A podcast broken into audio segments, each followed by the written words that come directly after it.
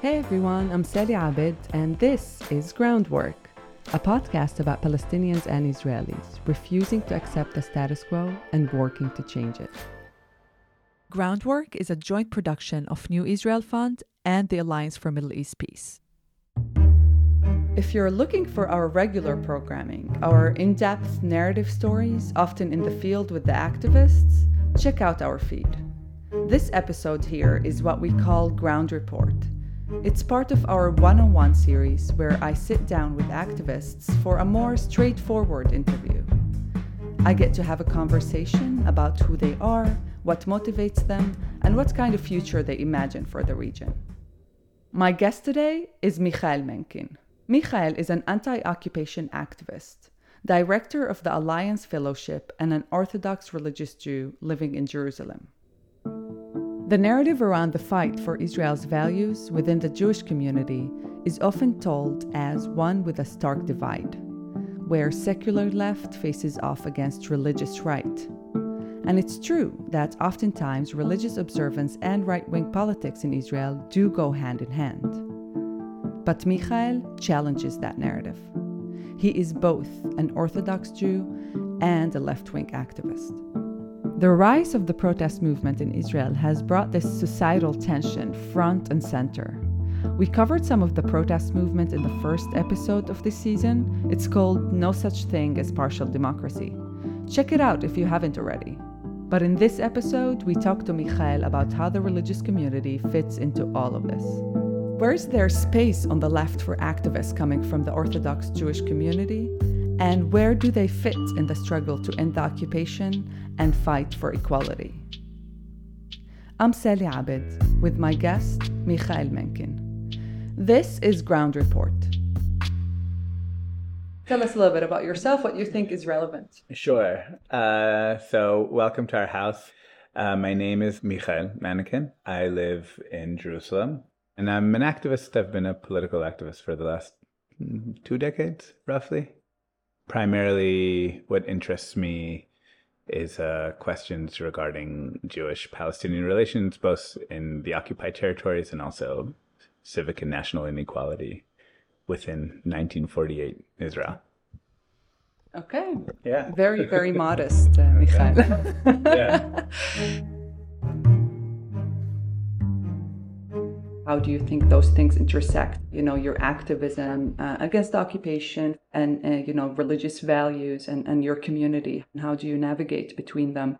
For me and how I was educated, they actually go quite easy together. I'm not naive, and I we recognize that like it's considered uh, for good reasons to be an odd position, but from internally, it's not like we're trying to reconcile two things which don't fit. Uh, rather, I think my sort of desire for political national equality between uh, Jews and Palestinians, um, and also sort of the frustration against Jewish superiority in general, stems from my religious education and how I understand what you know Judaism teaches us. Yeah, but but, are, but it's also but, but yes, yeah. but sociologically you know, exactly. there's um, in Israel specifically, there's a um, connection between how right wing you are and how religious you are. It's very sad for me as a religious person, but I don't see religion as being something that's inherently problematic. I see the challenge being with nationalist interpretation of religion and more about nationalism and uh, specific types of nationalism or power in general and group power being the problem maybe a shorthand of it, it would be that um, religious people do nationalism religiously. It's more of nationalism seeping into religion than uh, than the other way around. I think for a lot of secular people in Israel or people who are not in the Orthodox community, it's very easy to blame an other. A lot of times uh, people say, you know, um, the occupation is because of the settlers and, you know, uh, the country's moving right because of religion. And while there's an element of that that's true, it is also, I think, important to remind ourselves that, you know, both 1967 and also the tragedies within 1948 were not perpetuated by uh, and run by religious people, but rather by by nationalism and nationalist ideology. Now, again, I'm not suggesting that you know there's no problem. Obviously, we, I operate within these communities. I'm aware of the challenges, but I think it's it's a bit more complex in saying you know there's normal democracy and then there are the religious people who are trying to ruin it. We see that uh, yeah. during the protests right now. There's really almost like um, um, an anti-religious yeah. agenda, you know, this secular, um, you know, agenda, which is uh, mistaken sometimes for the liberal democratic right. fight. What do you think? What's problematic about that kind of framing? So first, before I talk about what's problematic, I actually I empathize with it to to a degree, and that's and I think you know we need to take ownership for that. It's not coming out of the blue and it's not just bigotry. I, I want to be self critical about our own communities and also about our own tradition, in which, like any tradition, has a lot of challenges internally in it. You know, we have towards non Jews, towards women, towards LGBT. There's a whole bunch of, um, you know, it's an it's a it's an old tradition. Um, that being said, yes, there is a insular moment now among sort of like the liberal left camp in Israel, which is like raising the walls and closing the gates and sort of protecting their borders. And I think that's a problem for a lot of reasons. One, because, I mean, most importantly, because demography can't be a threat. Mikhael is referring to the idea that the growing populations of a minority group, in this case religious Jews, pose an existential threat to the dominant social and cultural norms and they're growing at a much faster rate. Among the Orthodox, the average number of kids per family ranges from 5.7 to 6.8 kids. For the secular family, it's 2.9. I think if you're coming from a humanistic position demography, you can't say there's a demographic threat about anything. Um, more importantly, I think it, you know, pushing out the problem outside of your sort of bubble is also problematic primarily to the poor. The religious community is also by and large much poorer than the secular community. So while I understand sort of secular frustration with uh, the changing of the elites in this country, you know, as an activist, my perspective is ultimately socialist, um, which means that there, you know, there needs to be a responsibility on equality towards everybody, and and that means also lowering walls, not raising them. Beautiful okay. Yeah. Let's talk about a political memory that you have uh, from childhood, not from childhood, you know, younger in the years, where you actually look back at it and you're like, this is where I had a turning point. This is where my perception of things changed. I mean, you know, it's not, you know, there it's it, there aren't usually moments which are like epiphanies, which at least not for me, and and also maybe I'll say I, I, have the great fortune of growing up to religious uh, left parents. I will say that I was when I was in um, I was thinking about this recently that like anybody who's religious and left and goes to religious education, you go to right wing education because that's uh, what the religious systems are like in this country. And when I was in seventh grade, uh, I was like during the Oslo period, um, and uh, people in, in school knew that I was uh, on the left. Uh, and I went to a friend's house to study for a test. And uh, his father came in and started yelling at me in English. He was uh, also he's an American, uh, you know, he's American, and he, he, was yelling at me that I'm a pinko commie.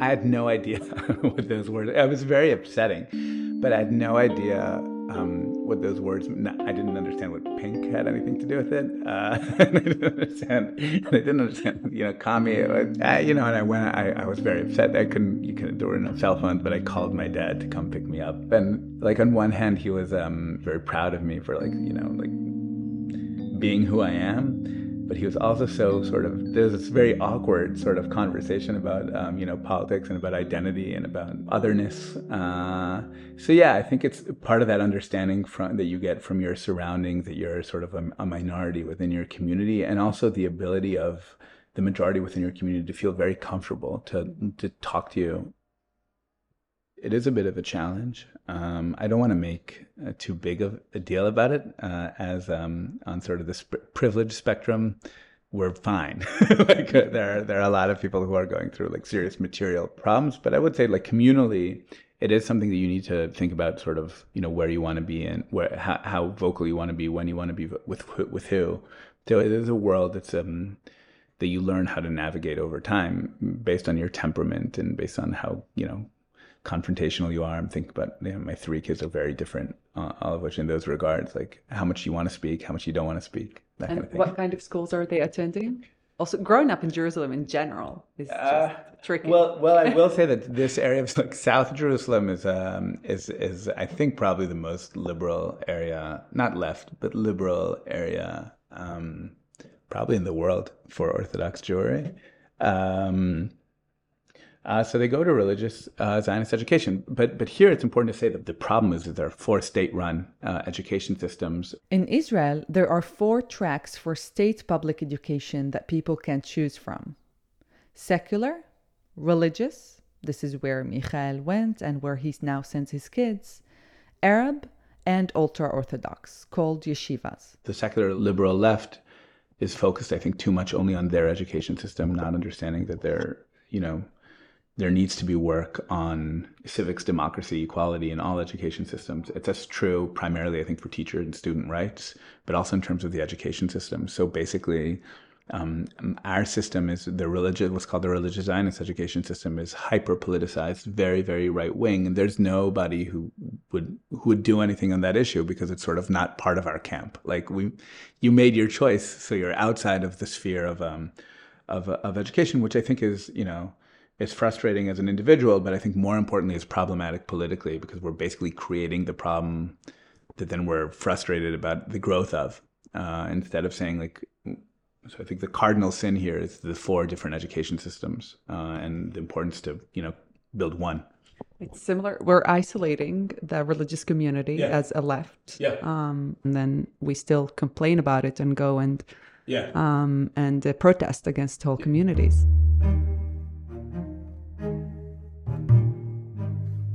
I think you know a lot of people that would be listening to this, um, you know, they wouldn't see why uh, everything that you do and your story and the otherness that you said, all the, you know, I resonate with a lot. Yeah um, and people will be like, "How? How come?" and I think uh, we both come from a place where we always had that sense of otherness. Yeah. And me as a Palestinian, but not only as a Palestinian, you know, as as someone who did have uh, political activism, where my parents, you know, really were completely conditioned not to, and my sure. grandparents. So like they always, I I was fighting uh, my community uh, whether in that or whether on you know anti-normalization yeah.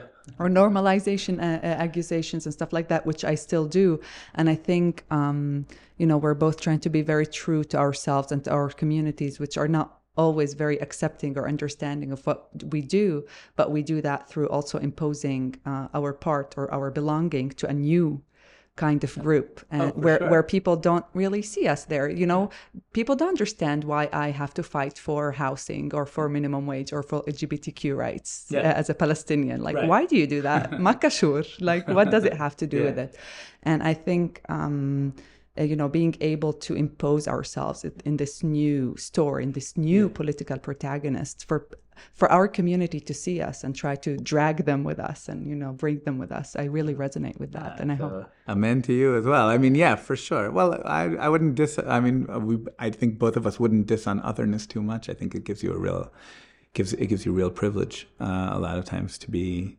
sort of other uh, um, in that place of sort of outside or semi-outside. It challenges to some extent, but also gives you a lot of um, tools that I don't think people have from within. We're the ones navigating a lot of complexities. Oh, for sure. It, definitely sure. brings uh, I wouldn't solutions. for anything. And, for yeah. sure. Okay, last question. And it's my favorite. okay. Um, you live here in Jerusalem. Let's imagine a day five years from now, 10 years from now, X years from now, where the things that you're working towards have actually been fulfilled. They, okay. You actually achieved okay. the change you want to see. Sure. And take us into a day in Jerusalem with your kids, with your family, with your work. What? How does it look like? Um, So, so you're saying like end of occupation, East Jerusalem is Palestinian. Everything. Um, the sky's the limit. well, I don't know. This isn't a very progressive thing to say. When the occupation ends, God willing, it's not. It ended. When it ended. It ended. It ended. No, let's let's take that. But there, but there always there are always prob. You know, there are always challenges. It's not like mm-hmm. after it ends, like the the Messiah comes. Um, maybe, but. uh but I think so long as you're living in a world with people with power, so there are you know people without it, and then the question is how do you um, sort of place yourself within that, and, and you know as Jews here, we're very lucky because we're the ones with power, and there's something which is sort of not even um, uh, natural about the position of the left wing Jew in this country who wants to get rid of what he has. It's all there's always going to be you know, there's, there's always problems. Yeah, no, but uh, uh, one thing that struck me right now that you said is that you, uh, you know, the Israeli leftist would want to relinquish, uh, you know, some kind of privileges, which well, is maybe some, which is true in many ways. But you know, you did mention socialist, you know, yeah. approach to these things, and I don't see it that way. As a Palestinian, oh. you know, I can't imagine how you know, a, a, a Haredi uh, guy from, from Bnei Brak or an Ethiopian guy from Rehovot or a Mizrahi guy from yeah. Petah Tikva are relinquishing any kind of privilege. There are plenty of minority Jewish communities in Israel, like the Mizrahi or Ethiopian Jews. And I wanted to point out that we need to start rethinking the way we talk about the left so that it also includes people with less privilege who have interest in the same types of changes we are calling for it's just hard for me to come to him and be like liberate me relinquish no, your privilege I, I, you know I, know i very much accept that point and perhaps i was automatically assuming when yeah. i said left i automatically assumed a certain type of archetype like yeah. a, you know like a upper middle class ashkenazi and so on so I, so I accept that point for sure but i will say that you know that that and and it is important for me to to push on this point um um specifically because of the community of which i am which i think like within Orthodox communities, I think there is an openness to talk about internal Jewish poverty in a different way. And that's why it's always important for me to remind to remind myself sort of the forgotten dynamic eh, within the Jewish tradition, especially in a city like Jerusalem, which is, um, you know, we have this saying that people always throw out in um, in, in Hebrew of Aniyei Chakodmim, which is the poor of your city come first. And they, a lot of times they say that um, as a as, as sort of like an insular like a tribal thing. Like first we take care of our own but you know my city uh, the poorer of my city are are not um, are, are either ultra orthodox or arab. Um, and they need to come first. So um, i think that's sort of i guess the yeah. most underrepresented. For sure for sure. Yeah. Um, in different ways yeah. you still didn't give me a day it's hard. It's hard. we I think it's so hard for us to imagine, especially I think in here it's like the epicenter, yeah. right, of the whole thing. So imagining the change so I in will Jerusalem. Say something. I think there is. Um, if there's anything that's if it's exciting and hopeful to look forward to is the you know is the tremendous openness which can be created to sort of um, like cultural cross cross border, let's call it cultural and religious and political conversation. If I look at sort of the texts that um, I care about um, in terms that define my Jewish tradition, my activist tradition, that were written in the Middle Ages or whatever, a lot of them were influenced by you know Islamic culture and Christian culture. So if something that I'm looking forward to seriously is being able to have like a conversation about faith or about politics after this is over. And it's important to do it after this is over because we can have a conversation with another when our when our boot is on their neck, you know. So so first needs to come equality and then needs to happen this sort of cross cultural conversation, I think. Amen. um, thank you so much, Mikhael. Really appreciate it. Thank you. So that was my conversation with Mikhael.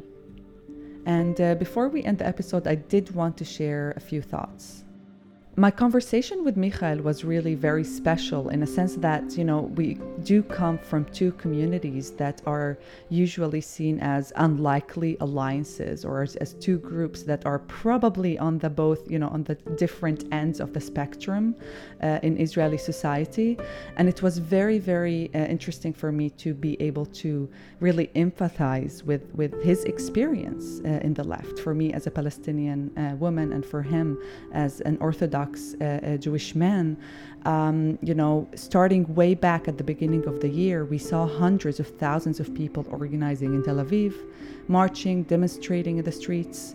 And I think uh, really, uh, you know, these uh, uh, demonstrations are really uh, opening up and should open up a conversation about the Israeli left and the new Israeli left uh, that we want to see, and who's welcome, who's allowed to participate, and who is actually is supposed to be part uh, of the Israeli left. Uh, because at the end of the day, whose problems are we addressing?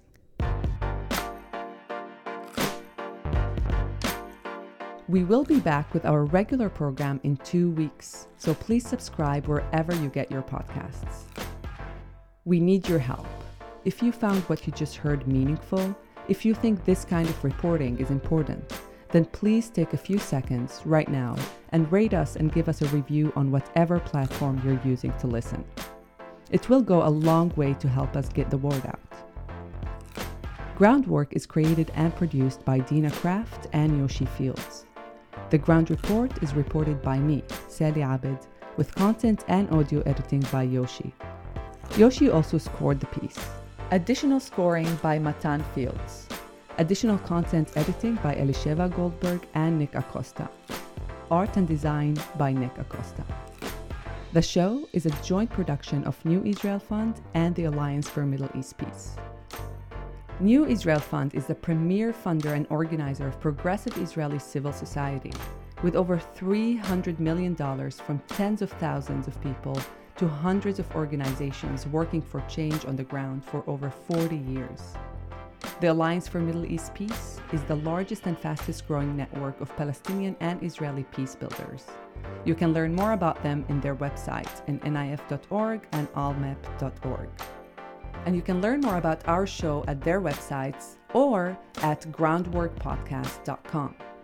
Our theme music is by System Ali, a multilingual binational hip hop group whose cultural activity is deeply rooted in the communities where they work. Additional music comes from Blue Dot Sessions. Until next time, شكرا على المتابعة